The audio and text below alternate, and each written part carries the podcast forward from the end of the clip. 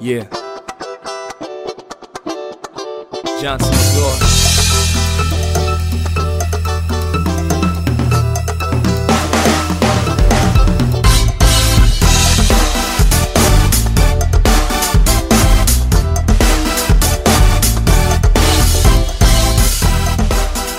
Buenos días, buenas tardes, buenas noches. Bienvenidos a la edición 71 del Informal Podcast. En esta oportunidad tenemos una invitada especial. Ya después vamos a darle la, la introducción a Jesús Manuel, pero quiero, quiero hablarles un poco acerca de nuestra invitada, con quien metí la pata en varias oportunidades mencionando su apellido, pero esta vez lo voy a hacer bien. Gisette Rosas. Ella es una productora y voz del podcast Negra como yo que es un espacio único que nació para compartir y promover la negritud latinoamericana, así como los valores que buscan visibilizar los cuerpos no normalizados. Este podcast, el de Negra como yo, va dirigido sobre todo a esas personas que siempre se han sentido como fuera de lugar y aspiran a definir su identidad. Gisette es venezolana, afro-venezolana y periodista Actualmente vive en Barcelona, España. Y como dato curioso, para darle la, la siguiente, el siguiente pase a Jesús Manuel, Gisette fue seleccionada, la cuenta de Gisette, por Google Brasil como una cuenta de contenido afrolatino y de identidad. Es un dato interesante. Jesús Manuel, ¿cómo te va? ¿Cómo te trata la vida?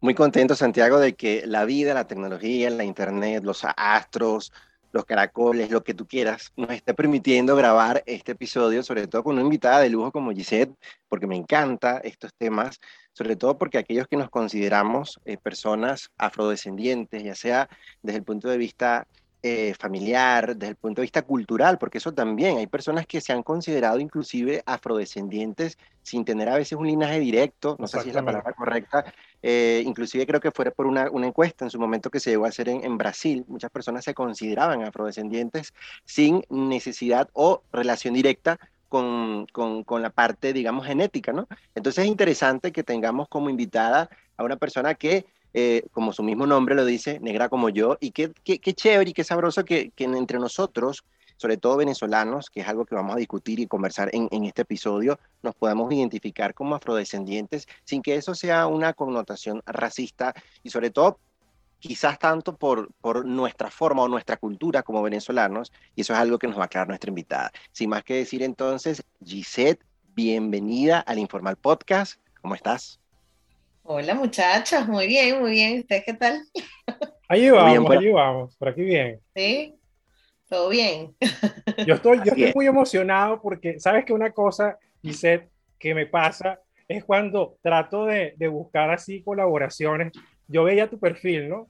Y duré, te, lo voy a confesar aquí grabado, grabado y todo, duré a, a, alrededor de un mes pensando, ¿será que le escribo hoy? ¿Será que no le escribo? ¿Será que me va a decir que no? Porque, ¿sabes que son cosas que pasan que muchas veces tú le, tú le escribes a una persona y, y bueno, te dice que no, pues entonces dices, ponchale, ¿será que le escribo? ¿Será que no le escribo?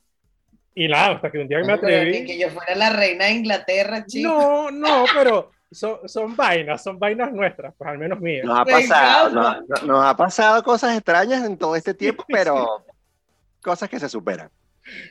Bueno, pero no le paren, o sea, o sea, alguien que se batió un champú no vale la pena tenerlo. Y ya listo, está. Listo. así. Listo, listo.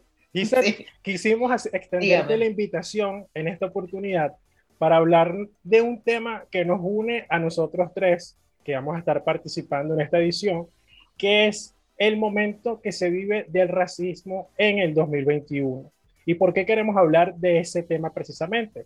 Primero porque han pasado muchas cosas con la muerte de George Floyd, con el tema de la discriminación a personas por su condición eh, sexual, condición religiosa, pero también otra noticia que surgió hace poco, que fue la detención, la humillación y el maltrato hacia los migrantes haitianos en la frontera de Estados Unidos. Esos son aspectos que a nosotros nos ha tocado de manera directa porque, bueno, evidentemente somos negros y eso creo que es importante resaltarlo y comentar. Sí, Por eso me invitaron. Bueno, vamos a hablar de eso, pues pregunten. O quieren que aporte algo a lo que Hay de todo, hay de Hay todo. de todo, hay de todo, hay de todo, hay de todo. Claro, claro. No, yo, yo encantada porque además este tipo de temas son los que yo estoy todo el día en esto, muchachos. O sea, de hecho, eh, eh, me da risa porque en estos días estaba hablando. O sea, yo tengo mi cuenta personal mía de, de mis cosas para felicitar a mis primas y, poner las los- los- las foticos con mi mamá.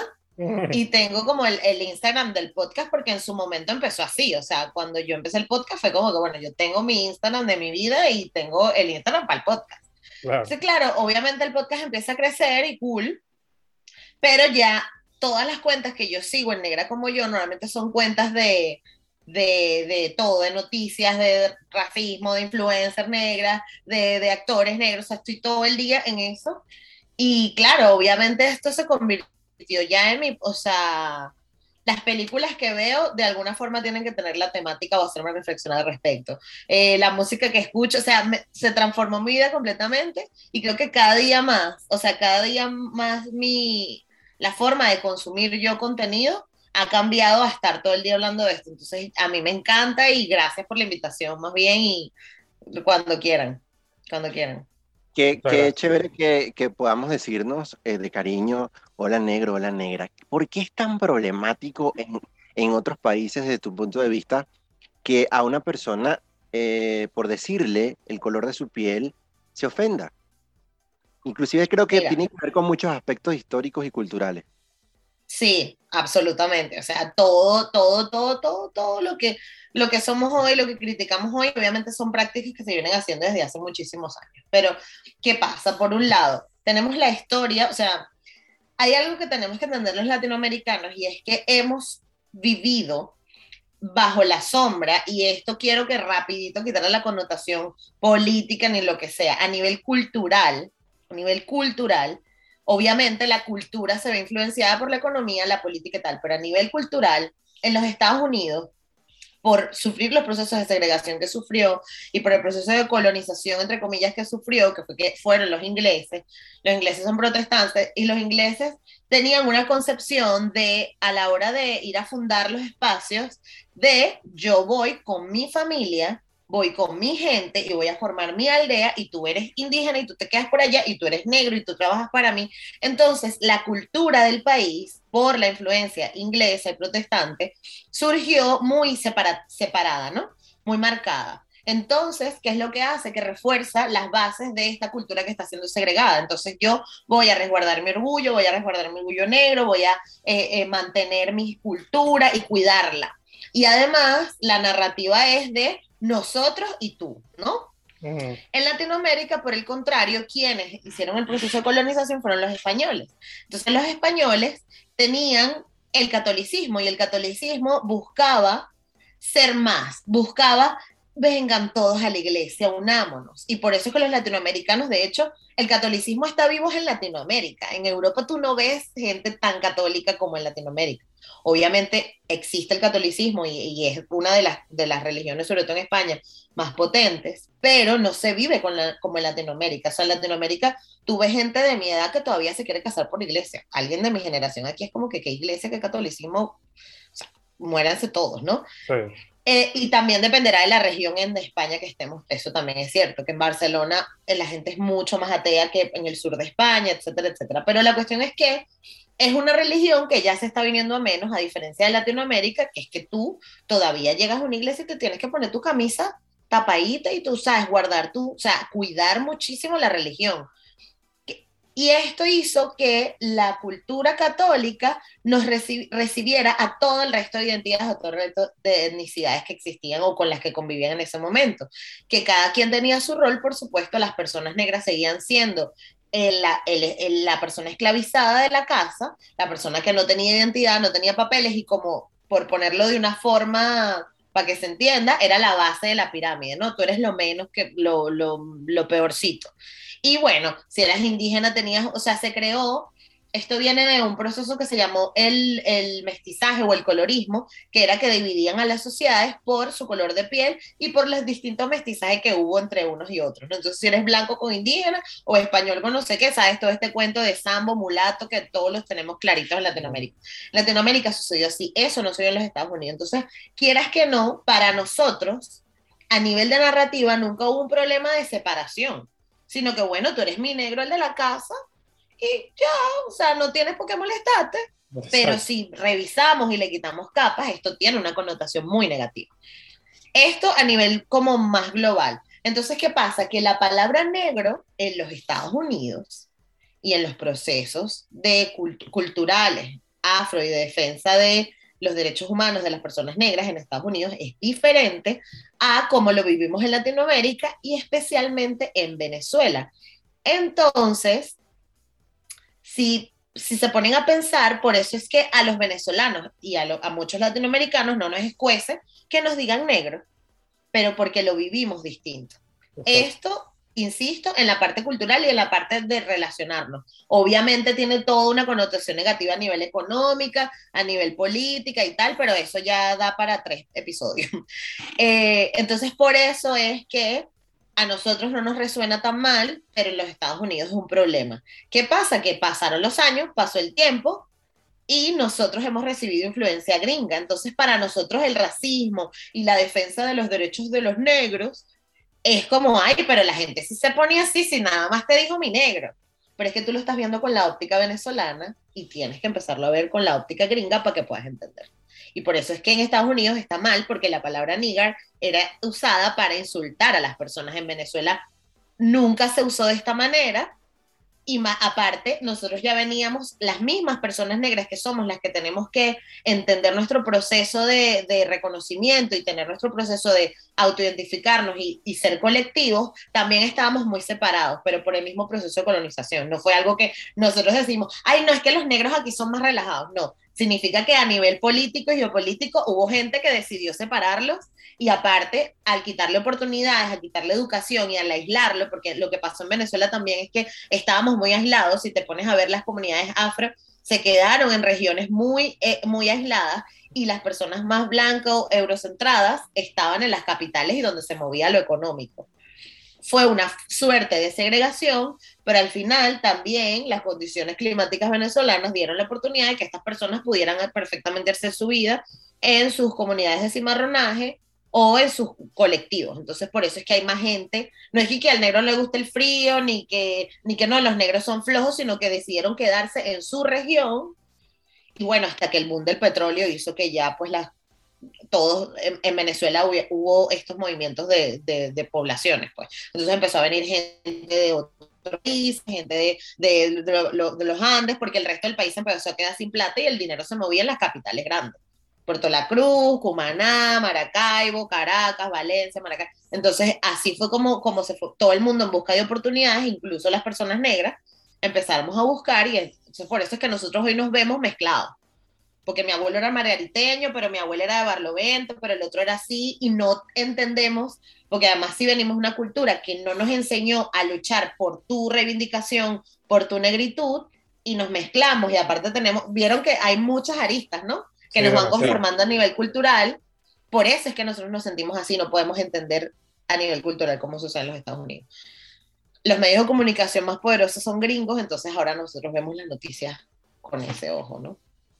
Sí, según el Censo Nacional del año 2011, en términos de autopercepción racial, solo el 2% de la población venezolana se reconoció como negra o afrodescendiente, mientras que un 49% se identificó como morena. Entonces, no hay una conciencia de negritud y esto dificulta muchas de las reivindicaciones que tú nos comentas que no se asumen. Como un dato particular, hace unos años en la universidad, estábamos en un, salón de clase y una amiga, es una morena bella, con el cabello rizado, bien, bien de pinga ella, ella estuvo muy triste un día porque ella no se, ella no se sentía cómoda con su color. Ella decía que no estaba cómoda con su color porque ella era negra. Entonces, todos, imagínate, 25 personas empezamos a conversar con ella para, para conocer qué era lo que realmente pasaba allí.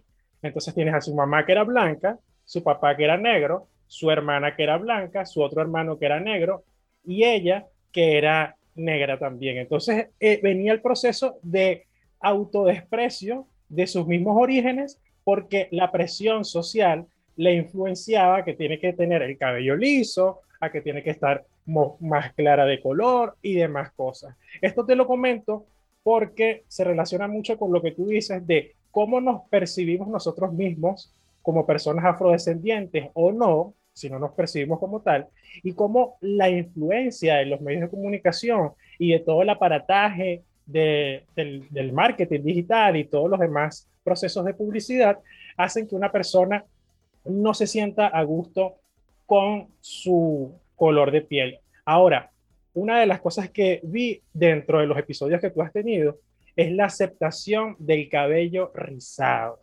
Y recientemente en nuestro país se suscitó una polémica porque hubo una muchacha que escribió un tweet en el que decía que ella estaba presionada para tener el cabello liso todo el tiempo, que no sé qué más y todo lo demás. Pero no solamente esa fue la polémica, la polémica fue lo que vino detrás de eso. Todos los comentarios que le dejaron. Bueno, serás tú porque yo no me siento gusto con mi, con mi cabello rizado. A mí sí me gusta tenerlo liso. Ah, es que ustedes no sé qué más. Ah, no es que los otros. Y aquello fue un debate tan absurdo que tú dices verdaderamente que estamos atrasados. Sí, eh, muchachos, yo les voy a decir una cosa, eh, porque es algo que me, o sea, he tenido que reflexionar muchísimo, ¿no? Yo, en todo este proceso de hacer el podcast, me ha tocado como tener que internalizar mucho cómo yo voy a comunicar estos temas, porque sé que son temas que escuecen y que afectan mucho y qué tal. Y además yo creo que al haber tenido la oportunidad, la maravillosa oportunidad de vivir aquí, me ha tocado ver discusión, o sea, me ha tocado ser, por ejemplo, esta persona que ha tenido que entender la izquierda, ¿no? Que es algo que al venezolano tú le dices, uh, izquierda, mm", ¿sabes?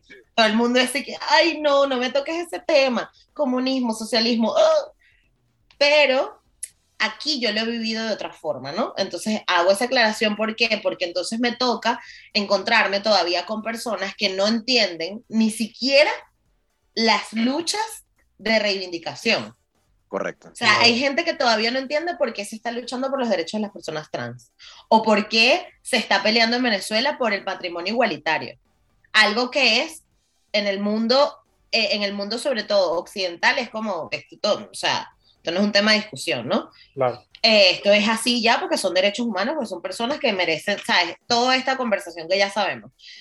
Pero a mí me tocó hacer un ejercicio de cómo yo le comunico a los venezolanos que nos duele tanto el tema de izquierda, que nos duele tanto hablar de las luchas de reivindicación, cómo yo le explico que yo sí sufrí de racismo y que el racismo no es en Venezuela como los vemos en las películas gringas, porque insisto, nosotros hemos recibido demasiada influencia y obviamente nuestra percepción del racismo está completamente distorsionada porque todo el mundo cree en Venezuela que el racismo es la película de 12 años de esclavitud. Exactamente. Sí. Las personas creen que el racismo es el negro que vive en el gueto y entonces tiene la, la, lo juzgaron mal. Entonces él, lo consiguieron con droga y él no tenía droga. Entonces era racista. O sea, las personas creen que el racismo es eso y el racismo es mucho más profundo y mucho más intenso. Primero porque está tan, tan, tan, tan, tan, pero tan normalizado que tú te encuentras gente diciendo que no hay racismo, que no hay ni siquiera personas negras en Venezuela. Exactamente. O sea, yo he visto comentarios de negros en Venezuela, pero si todas mis primas son morenas, ¿qué pasa? Que hay que separar las cosas. Entonces yo de verdad eso me conflictaba mucho, porque yo decía, ¿cómo te, cómo te lo explica? No, era como, ah, me frustraba demasiado, además que soy comunicadora, entonces era como que se me explotaba la cabeza y yo decía, yo necesito que estas cosas le entiendan. Y ojo, necesito que lo empiecen a entender personas que son mi familia, que son personas negras. Sí, porque yo escuché... Que Yo, disculpa que te interrumpa, yo escuché, de hecho, que tú comentaste que uno de los principales eh, de las principales personas que tuviste que enfrentar fue tu abuelo cuando te dejaste el afro. Sí, sí, sí. eso, eso, es así como que, que increíble, ¿no? Claro, mi abuelo, un negro de 1,85 con el pelo caracolito, caracolito, afro, afro. Entonces era como, ¿cómo coño yo hago para comunicar? Porque es que mi, mi, a mi, mi conflicto viene precisamente de cómo yo le comunico a las personas de mi pueblo esta conversación es necesaria y que nosotros tenemos que empezar a ser conscientes de nuestra identidad negra para que esto empiece a cambiar. Porque también en Venezuela vivimos en muchas burbujas. No nos damos cuenta, pero vivimos en muchas burbujas. No tenemos una conciencia global. No tenemos una conciencia común, entre comillas, para no caer en la raya del comunismo y toda la pariquera. Pero no tenemos una conciencia colectiva. No lo no hacemos así. Todos resulta que nos convertimos en una sociedad que vive en sus burbujas. Las personas negras viven en su pueblo, en su chirimena, y llegan hasta donde tu burbuja te lo permita.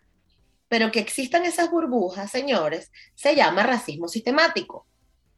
Existió un racismo hace mucho tiempo que decidió separar a las personas por clases sociales y esas clases sociales tenían que ver directamente con el color de piel. Entonces no es que en Venezuela hay clasismo, es que hay más clasismo que racismo. No, significa que el clasismo es una consecuencia directa del racismo. Exacto. Porque es que hay que echar para atrás, Claro. lastimosamente hay que echar para atrás. Y es como, no, pero es que eso ya pasó muchos, hace muchos años. Sí, lo que, le- el dolor pasó hace muchos años, pero las consecuencias sociales las vemos a día de hoy. Y eso es de lo que hay que hablar. Porque que Colón haya hecho, lo pudo hacer Colón, Pedro, Juan, Augusto. La, la cuestión fue que decidieron separar a las personas por su color de piel. ¿Y por qué? Bueno, porque resulta que esta gente llegó a un continente donde no eran como ellos, donde no eran como ellos y justo coincidió que no tenían ni, la, ni, ni, la, ni, la, ni las armas, ni las... Ni la, eh, fue conflicto de geopolítica, que incluso pudo haber pasado al revés. O sea, si, si, si en África se hubiera permitido, porque no se permitió, porque no dejaron avanzar las civilizaciones, porque además África es un continente súper rico, súper rico en muchas cosas, que no solo los españoles, los ingleses, los franceses fueron los que fueron. O sea, ahí había conflictos geopolíticos movidos de antes y el continente no terminaba de avanzar. ¿Qué pasa? Que quienes lo hicieron más grande y quienes lo hicieron más feo fueron los europeos, porque los europeos decidieron sacar a esa gente de sus casas, secuestrarla, quitarle la identidad, quitarle el nombre, quitarle quiénes eran y yo te llevo para otro. Y cuando ya yo te tengo secuestrado, vuelto mierda, sin saber quién eres, sin tu familia, y violado y, y, y, y, secuestrado, coño, obviamente tú vas a hacer lo que yo diga. ¿Cuántos prisioneros de guerra no hay ahorita viviendo en otros países? Que no, yo soy un periodista que fui a cubrir una vaina y el bicho tiene 10 años metido en un campamento base en no sé dónde, coño. A día de hoy sucede eso. Imagínate en esa época donde el idioma no era igual, donde las ansias de poder y la búsqueda del dinero era más ambiciosa, donde no habían derechos humanos escritos, donde no había un montón de cosas. Tú cambias la realidad de esa persona y le dices, ahora te quedas aquí. Obviamente pasan los años y la gente dice, bueno, esto es lo que me tocó vivir a mí y punto. Y se, comunica, y se genera esa narrativa. Y hubo muchas luchas de cimarronaje, porque hubo muchísimas y en Venezuela tampoco nos enseñaron eso. Mm. Hubo, no es que las personas negras dijeron, ay, bueno, ya llegamos a, que, a, a, a Caucagua, bueno, nos quedamos aquí. No. Esa gente No. luchó, esa gente peleó, esa gente se organizó, esa gente lo hizo. Pero obviamente cuando tienes una estructura de poder más grande que tú, no hay forma de que, de que, de que se dé. Y cuando además es sistemático, organizado, legislado, porque no olvidemos que comprar personas negras era ley, o sea, era un mercado. Tú ibas a un mercado de esclavos. Era toda una industria. Era normal, o sea, era el negocio del momento. Eso como ahorita los bitcoins, literal igualito, pero con personas. Entonces, claro, Claro. tú creces con esa narrativa, entonces primero te minimizan, te quitan la identidad. Entonces ya tú como persona negra creces con una distorsión de la realidad. Porque tú no sabes quién eres tú, tú no sabes de dónde vienes, tú no sabes quién es tu familia. Tú dices, bueno, esto es lo que me toca. Y aparte, si te vas para la iglesia y te ganas el, el favorcito de la gente, tú dices, bueno, aquí estoy, nos acomodamos. Entonces, bueno, hubo pelea, pelea, pelea, pelea. Bueno, ahora son libres. Pelea, pelea, pelea. Bueno, ahora tienen derechos humanos. Pelea, pelea, pelea. Bueno, ahora no te, no te agarramos preso en la calle. Y nosotros lo que estamos viendo ahorita es una consecuencia de una lucha de años que decimos, coño, ¿por qué por mi condición de piel? Porque literal es eso. ¿Por qué por mi color de piel y por mis rasgos físicos tú decidiste tomar y creerte el más, más que yo?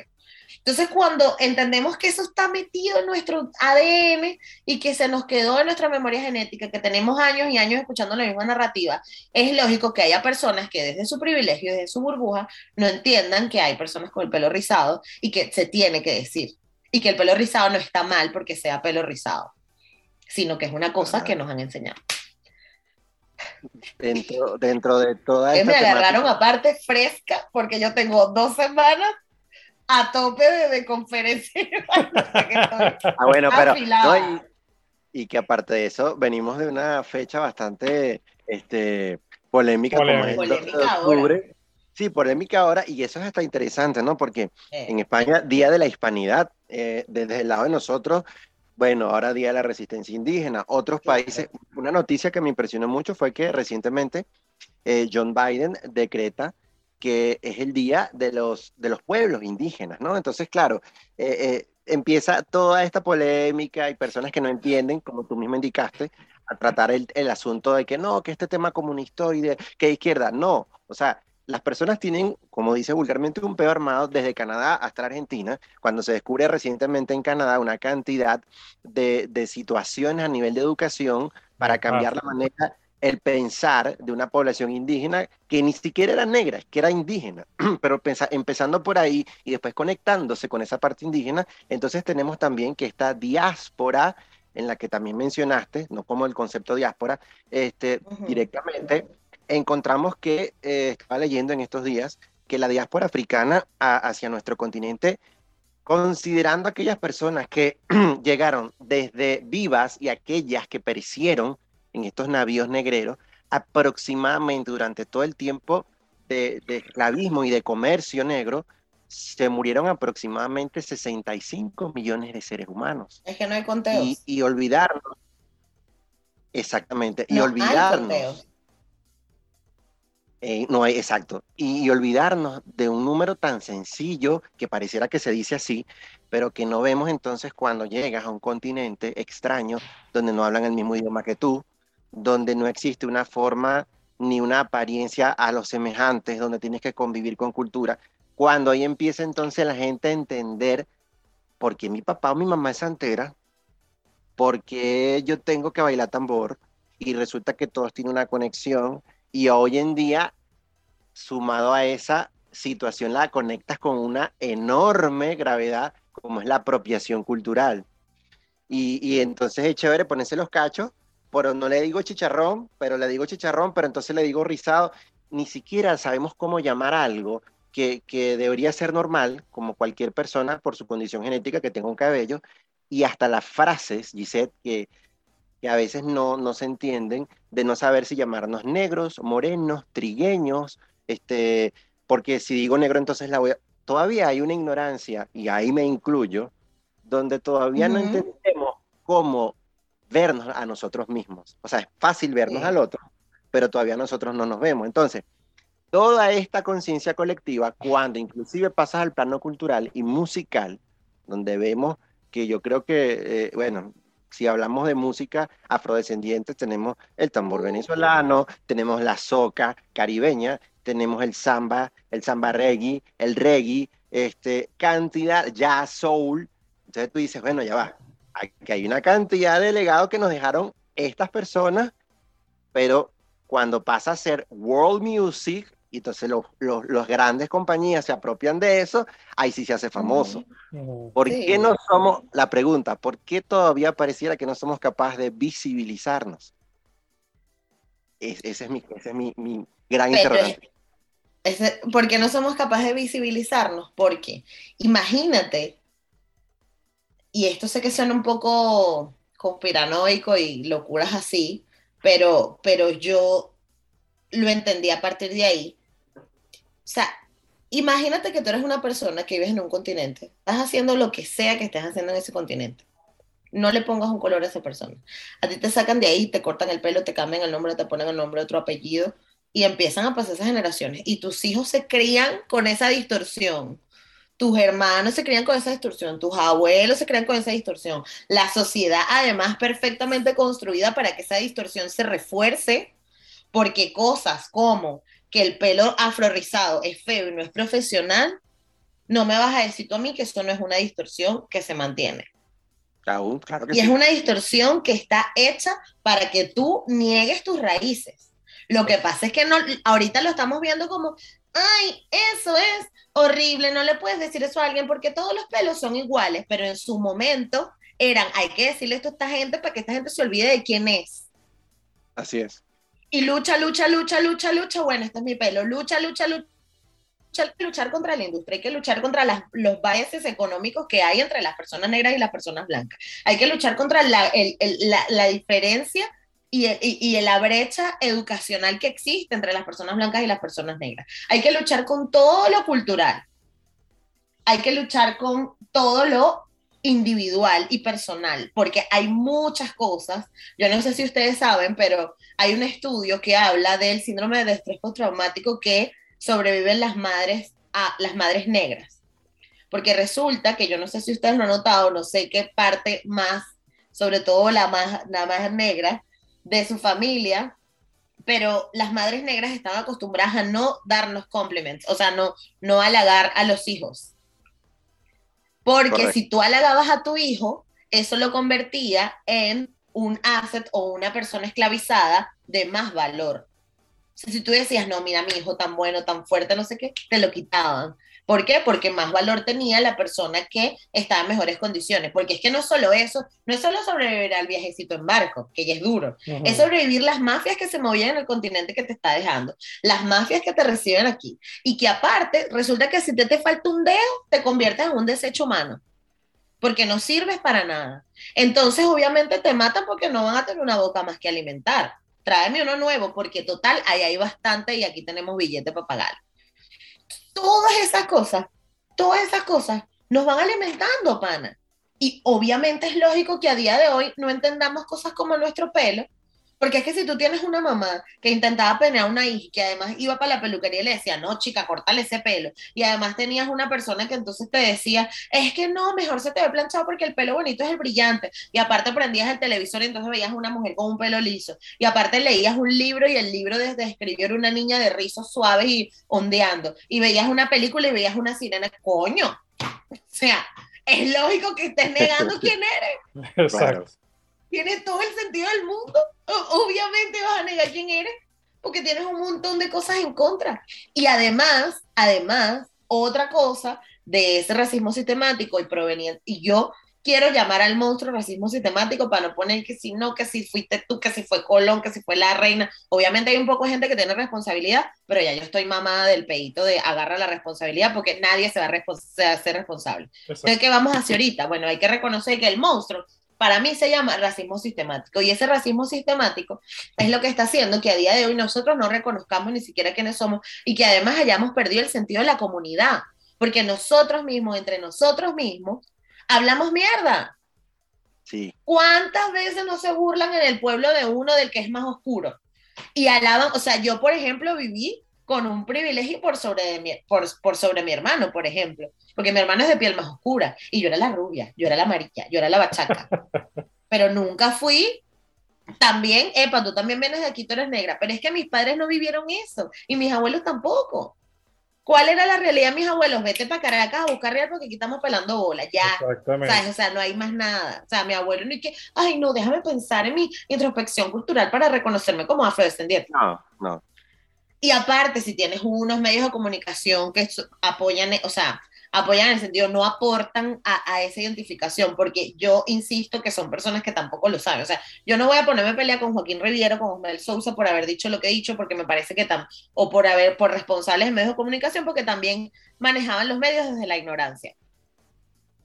¿Entiendes? Total, y ahí total. todo el mundo estaba tirando para su lado y viendo lo que resolvía y viendo cómo. Y si en ese momento en Estados Unidos, que era la- el gran mundo eh, la- de la información y la comunicación y que nos ha influido tanto, lo que estaban eran mujeres rubias en, en dinastía y mujeres así, obviamente es lógico que Osmel quiera una mujer flaca Barbie. Y obviamente hoy nosotros seamos una cultura que alabe a mujeres como Sacha Fitness y se burle de hombres como Coquito.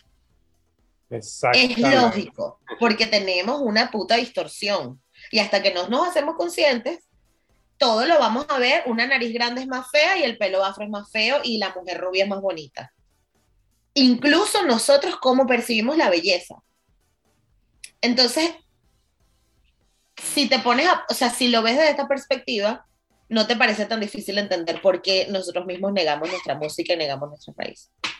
Sí, yo, yo creo también hay una de las cosas, ya hablando, pasando al, al plano un poco más actual de nuestra sociedad y del momento que vivimos, es como al momento de relacionarnos con otras personas, te voy a poner el caso de una amiga con la que tuve una conversación hace unos meses y conversando me dice, yo le estaba diciendo, no, pasa es que, sabes que si yo llego a migrar para Estados Unidos, imagínate lo doble, lo difícil, doblemente lo voy a tener porque soy negro y soy latino. Y me dice, pero ya va, es que tú no eres negro. Y yo digo, bueno, pero ¿cómo que yo no soy negro? Sí, tú no eres negro, tú eres, tú eres moreno. ¿Qué te pasa? Tú no eres negro. Y yo le digo, fulana, yo soy negro. No vale, ¿cómo tú vas a decir eso? Tú, tú no eres una persona negro. Negro es tal, tal, fulano. ¿Tú te acuerdas de fulano? Sí, ese sí Y es porque negro. tiene que justificarse. Ahí, ahí Ya. está, Sí. ahí está. Pero es parte también de eso que está tan arraigado en nosotros que salen cosas como, déjame una persona que conozco que es negra, que bueno, yo creo que se asume como negro, pero por este comentario no creo. No, ¿cómo estás tú? Aquí trabajando como negro para vivir como blanco. Hasta el día de hoy eso se mantiene. Esa se Bueno, mantiene. por eso lo dice hasta mi papá. Exactamente, pero esa es parte de eso que está tan, tan arraigado que tú dices, ¿hasta dónde llega esto? Ah, no, el negro es, el negro que no es mono, no es negro. Y, y por ahí puedo seguir con distintos tipos de frases que, bueno, No, o sea, de esas hoy, negro para rodapié, cásate con un blanco para mejorar la raza. exactamente. O sea, esa es parte de la narrativa, pero yo creo que cuando empezamos en este journey de cuestionarnos todo lo que, lo que estamos viendo y empezamos a reconocer nuestra identidad, yo creo que no es ni siquiera que es que lo dejamos de decir. No, pero hacemos, eh, mm, ya va, hay un esto no está clic. bien. Ya hay una Hay un reacción. clic. Y uno mismo lo mutea. O sea, yo particularmente, o sea, frases como lo más básico, trabajar en negro, que uno dice, ¿esto por qué es trabajar en negro? Bueno, claro, porque a los negros eran los que no les pagaban legalmente. Ya está. Exacto. Entonces, claro, empecé a dejarlo de decir, pero como natural, o sea, fue como trabajar ilegalmente y ya, y me iba saliendo y poco a poco. Yo creo que estas, en estas cosas, muchachos, les recomiendo no frustrarse, porque es muy frustrante y te vas a encontrar mucha gente. Y justo se lo está diciendo una amiga hoy, que tiene una prima que está haciendo la transición y la amiga y la prima le dice, coño, pero a mí el pelo no me está saliendo así rizado, me está saliendo como chicharrón. Imagínate, imagínate el nivel de distorsión que esta caraja está negando el pelo que le están haciendo de la cabeza a ella misma. O sea, es una vaina que sí que... Pero tú estás hablando mal de tu propio pelo. ¿What? Pero no lo vemos. Imagínate tan buen trabajo que ha hecho el racismo sistemático. Sí, mira, hay, hay otro, Maravilloso. Hay, hay otro caso, y disculpa que me, que, que me pase Sí, Jesús sí. Manuel, pero hay un caso de, Ajá. por ejemplo, mi hermana, ella tiene un novio. Y Ajá. fíjate algo, fuimos hace un tiempo, hace como, ah, cuando vino mi otra hermana, que mi hermana está en Rusia, entonces vino de visita, y fuimos al cementerio a visitar a la tumba de mi abuela. Y en el cementerio había salido mi mamá con el, Sí. con el, ¿cómo se dice? El yerno. Fueron a resolver un Ajá. tema y todo lo demás. Estábamos conversando. El yerno ruso. El- no, el yerno de, de mi otra hermana que es negro. Ok, ok. Entonces, ajá. mi familia, o sea, la, la tía y mis primas no lo conocían.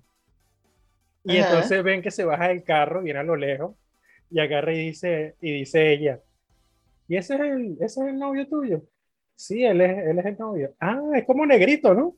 Entonces empe- empezó el comentario antes de que llegara él, y aquello fue como que, bueno, sí, es él, le dijo ella. Bueno, este, así como uh, se veían las caras, todos Preocupada. se veían las caras, exactamente. No, mi hermana, mi hermana estaba relajada. Solamente No, no, la, la, la persona. Ajá. Ajá, la tía, que es lo que nosotros Ajá. decimos que era una bachaca. Entonces la tía decía eso y veía a la hija y veía al otro y yo decía, bueno, pero ¿cuál es el problema? Sí, y no tienes idea de cómo, por ejemplo, esta misma práctica se replica tres veces peor. eh, y probablemente seguro tienen por ahí la pregunta de, de Haití o si ya la hicieron, pero en, en República Dominicana Eso es lo que iba a decir. ¿eh? es muy, muy, muy, muy duro. es muy, muy duro, porque en, en República Dominicana resulta que Haití se convierte en una república libre y por muchos años fue la piedrita en el zapato del resto de Latinoamérica. Fue la primera república libre de Latinoamérica y fue por negros, por personas negras. Pero claro, a punta de bloqueos económicos, a punta de eh, me debes tantos impuestos y a punta de que se empezaron a volver problemáticos porque Haití incluso daba armas, daba logística, mandaba personas a nivel militar, o sea, fue una potencia bien dura. Ujú. Todos dijeron, epa, ya va, esto se está poniendo muy fuerte y aquí estamos, aquí todavía España sigue teniendo cositas, y quieras que no, pues asfixiaron a Haití. Entonces pasó la retórica de Haití ser el país en el que se podría haber convertido y se convirtió en el país de los negros. Entonces ahí es como, ahí es donde están los negros negros, FOS. Y cuando República, cuando eh, eh, eh, la isla de... ay, La ¿cómo es que española. No, pero ese es el nombre españolizado, pero Gua, Gua- Guaina, ay, madre. Quisqueya. Quisqueya, exacto, perdón, perdón, Quisqueya, estaba todo confundida, la isla de Quisqueya, se la reparten y no sé qué, España se queda con, con lo que hoy es República Dominicana y pasa a ser una narrativa de los negros, los negros, los negros, los negros, y a día de hoy en República Dominicana las personas de piel oscura son como, es que tú sí eres negro, y hay mujeres como yo, que no, yo no soy, tú eres jabá, tú eres jabá o jabá, o sea, los bachacos le dicen jabá. Entonces es como que ahí tú sí estás bien y obviamente esta tía desde esa superioridad moral de sentirse más clara, tiene todo el poder de decirle al otro, tú eres negro, yo no.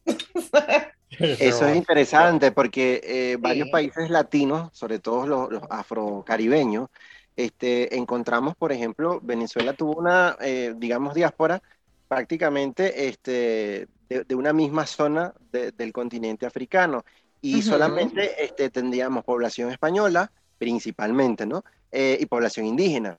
Pero países, por ejemplo, al lado de Venezuela, de los cuales estamos absolutamente desconectados, pero relacionados ahora por este proceso de crisis y de, y- de actividad migratoria, por ejemplo, Trinidad y Tobago, que tenemos poblaciones, o Guyana inclusive, donde un gran porcentaje de la población es hindú. Entonces, ¿qué, qué sociedades son, entre comillas, más tolerantes o cosmopolitas, no? Porque ahí tenemos estos países donde tienen afrodescendencia, tienen este, personas descendientes de indígenas, eh, mestizos, pero personas que también son hindúes, que son asiáticas. La India. Entonces, eh, exactamente. Entonces, tiene celebraciones que, que tienen que ver con la parte afrodescendiente, con la parte indígena y con la parte hindú. Entonces, una mezcla completa y en sociedades de ese tipo observamos mujeres que quieren tener el cabello liso, quieren tener, o u hombres también, eh, este, el color de piel más... Inclusive un, un- un documental que vi de DW en países africanos como Nigeria, Angola, donde están presentando mujeres problemas a nivel de cáncer de piel por decolorantes.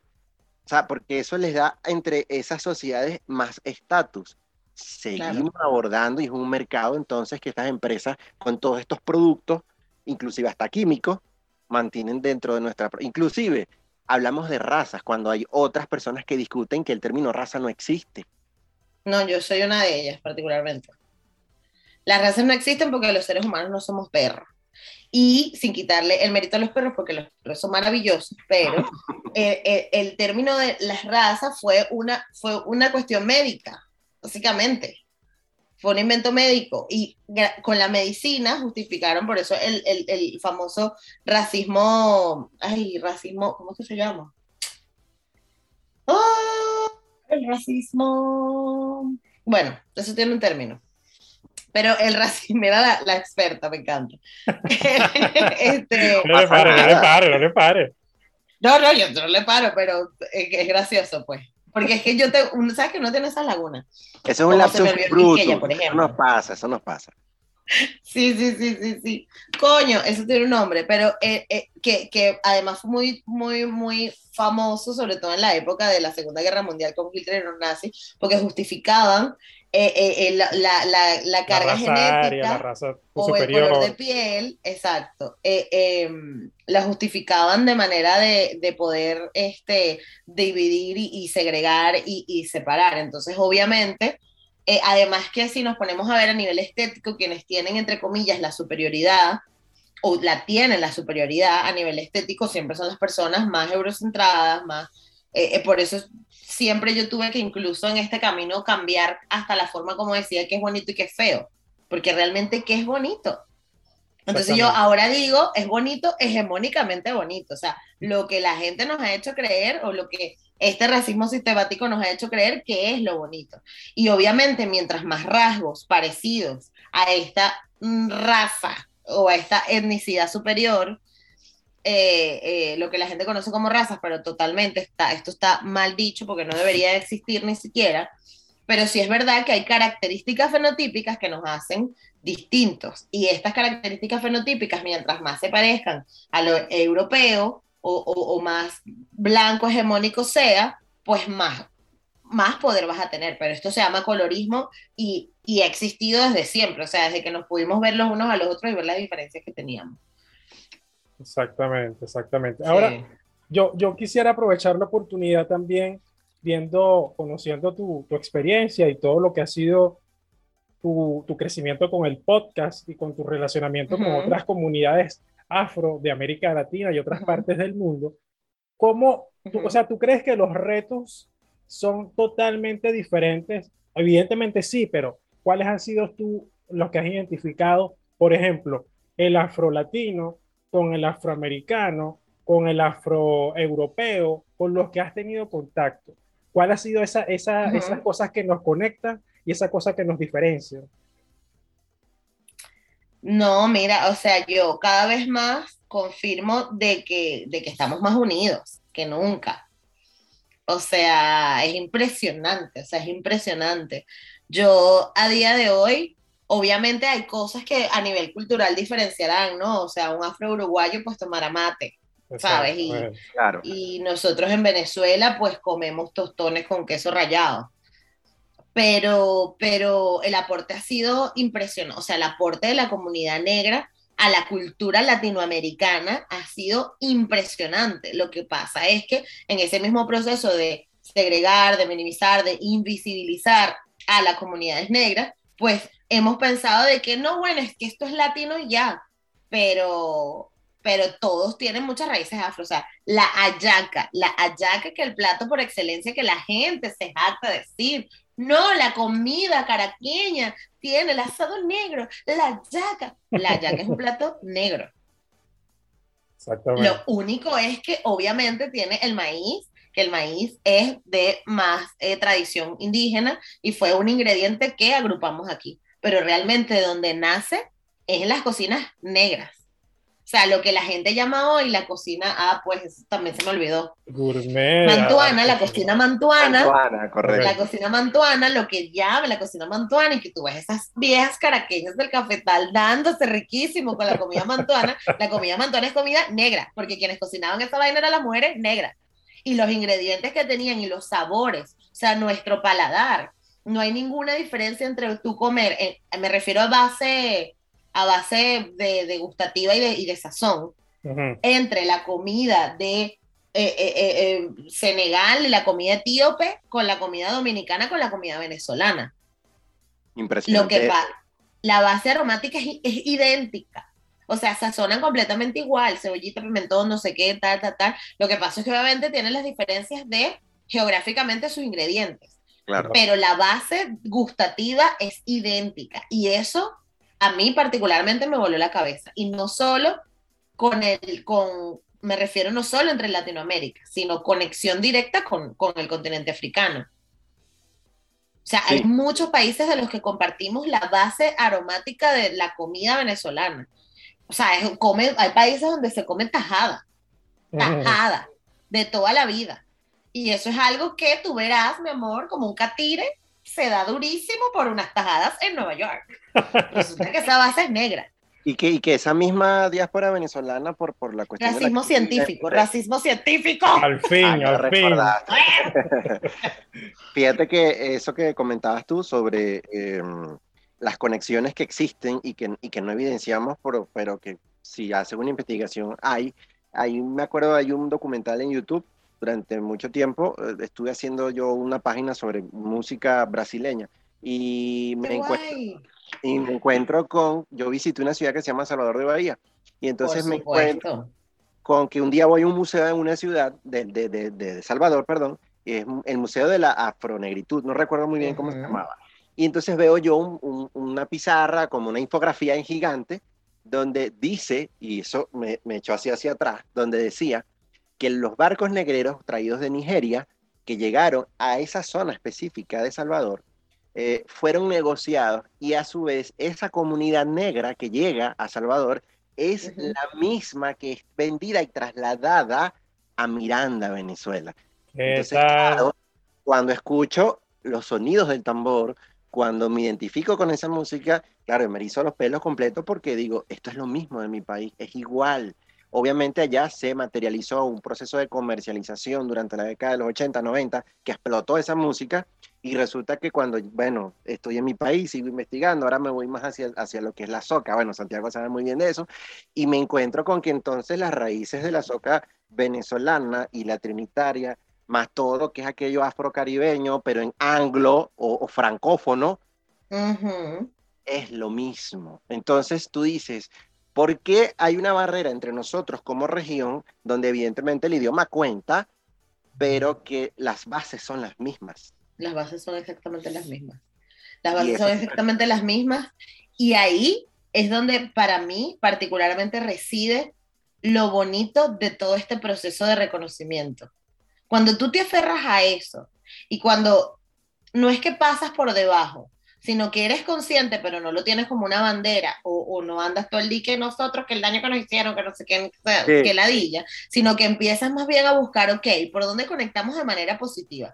Porque el sufrimiento, las culpas, las responsabilidades geopolíticas, eso se tiene que hablar, pero particularmente para mí no es una discusión, porque yo estoy enfocada en visibilizar todo eso de las, esos detallitos de los que mucha gente no, no está hablando, ¿no? Mm. Particularmente, hay activistas y hay gente, escritores, hay personas que están escribiendo sobre el panafricanismo, sobre volver a África, sobre cómo hacemos para cambiar África económicamente, sobre la responsabilidad geopolítica que han tenido los países europeos y cómo pagan esa vaina, que si tumban las estatuas, que si no tumban las estatuas, ahí hay distintas vertientes, hay distintas cosas. Yo particularmente soy de las que pienso de que igual, por mucho que tú te pongas a decir, mira, sí, las estatuas, no las estatuas, eso lo que logra es visibilizar, pero de cierta forma le da una connotación negativa a todo este proceso. Y para mí, creo que lo más bonito es empezar a conectar desde eso, desde qué nos relaciona, desde qué es lo positivo que tenemos cada uno, desde no, hermano, dése cuenta que esas tajadas te las come porque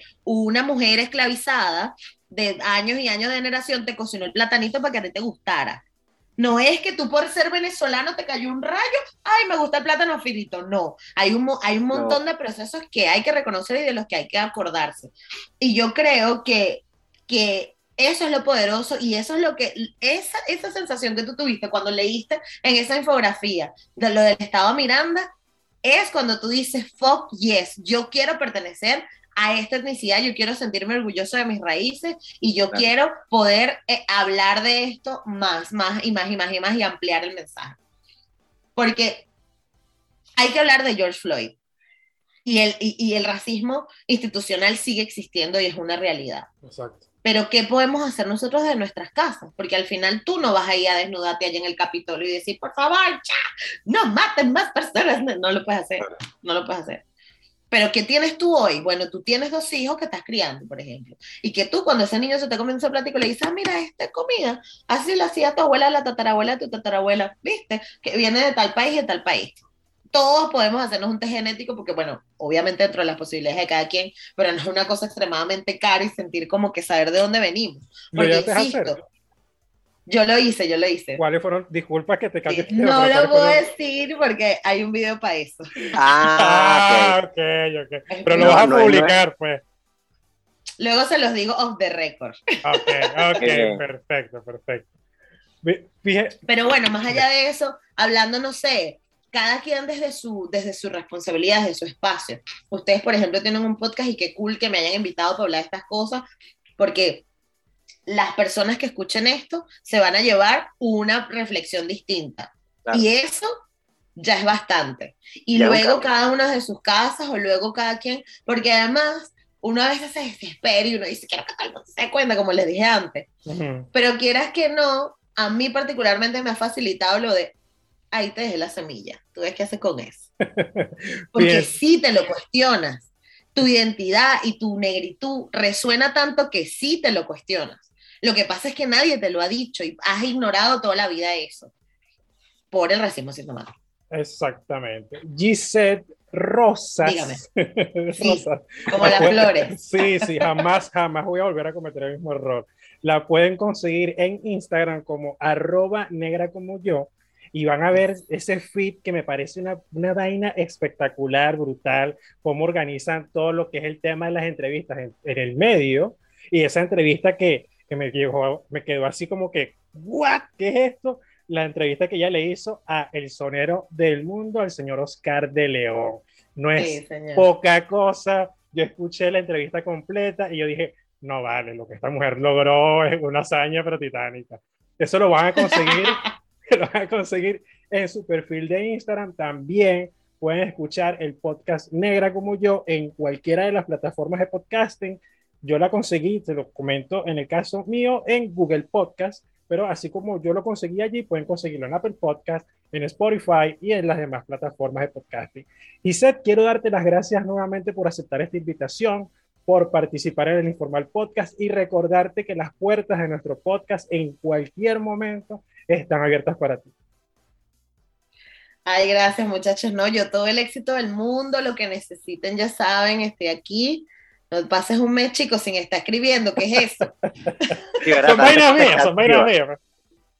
No, sí, qué angustia. Sí, no, imagínate. La reina de Inglaterra y yo. No, y lo sea, peor, es más, y lo más peor es que, soy yo.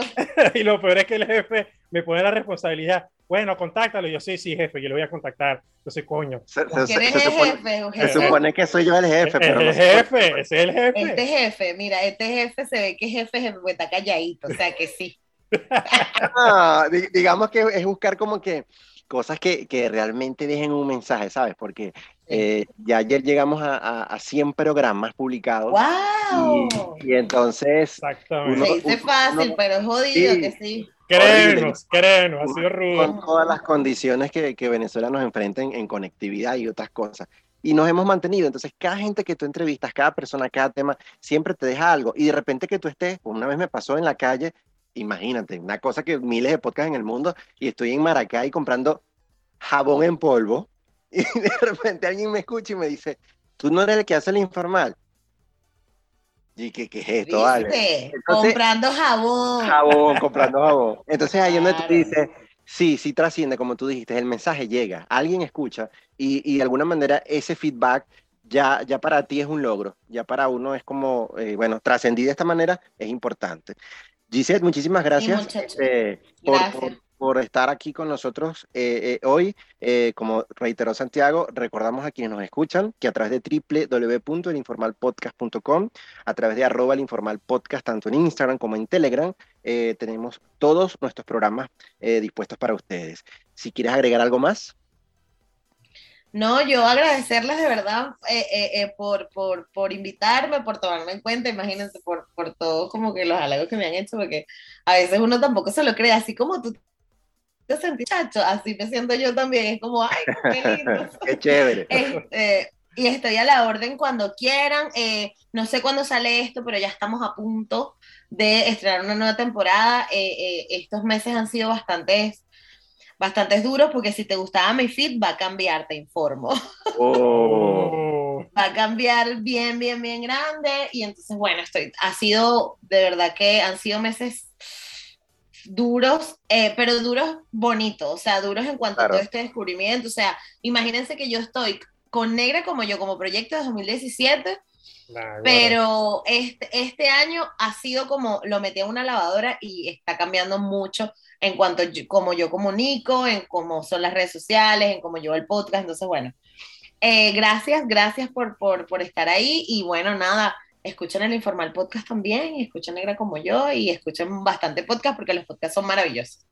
Así es. Bueno, muchísimas gracias. Y les recordamos entonces que eh, próximamente estaremos publicando este episodio para el disfrute de todos los que nos escuchan. Hasta una próxima oportunidad y gracias por su compañía.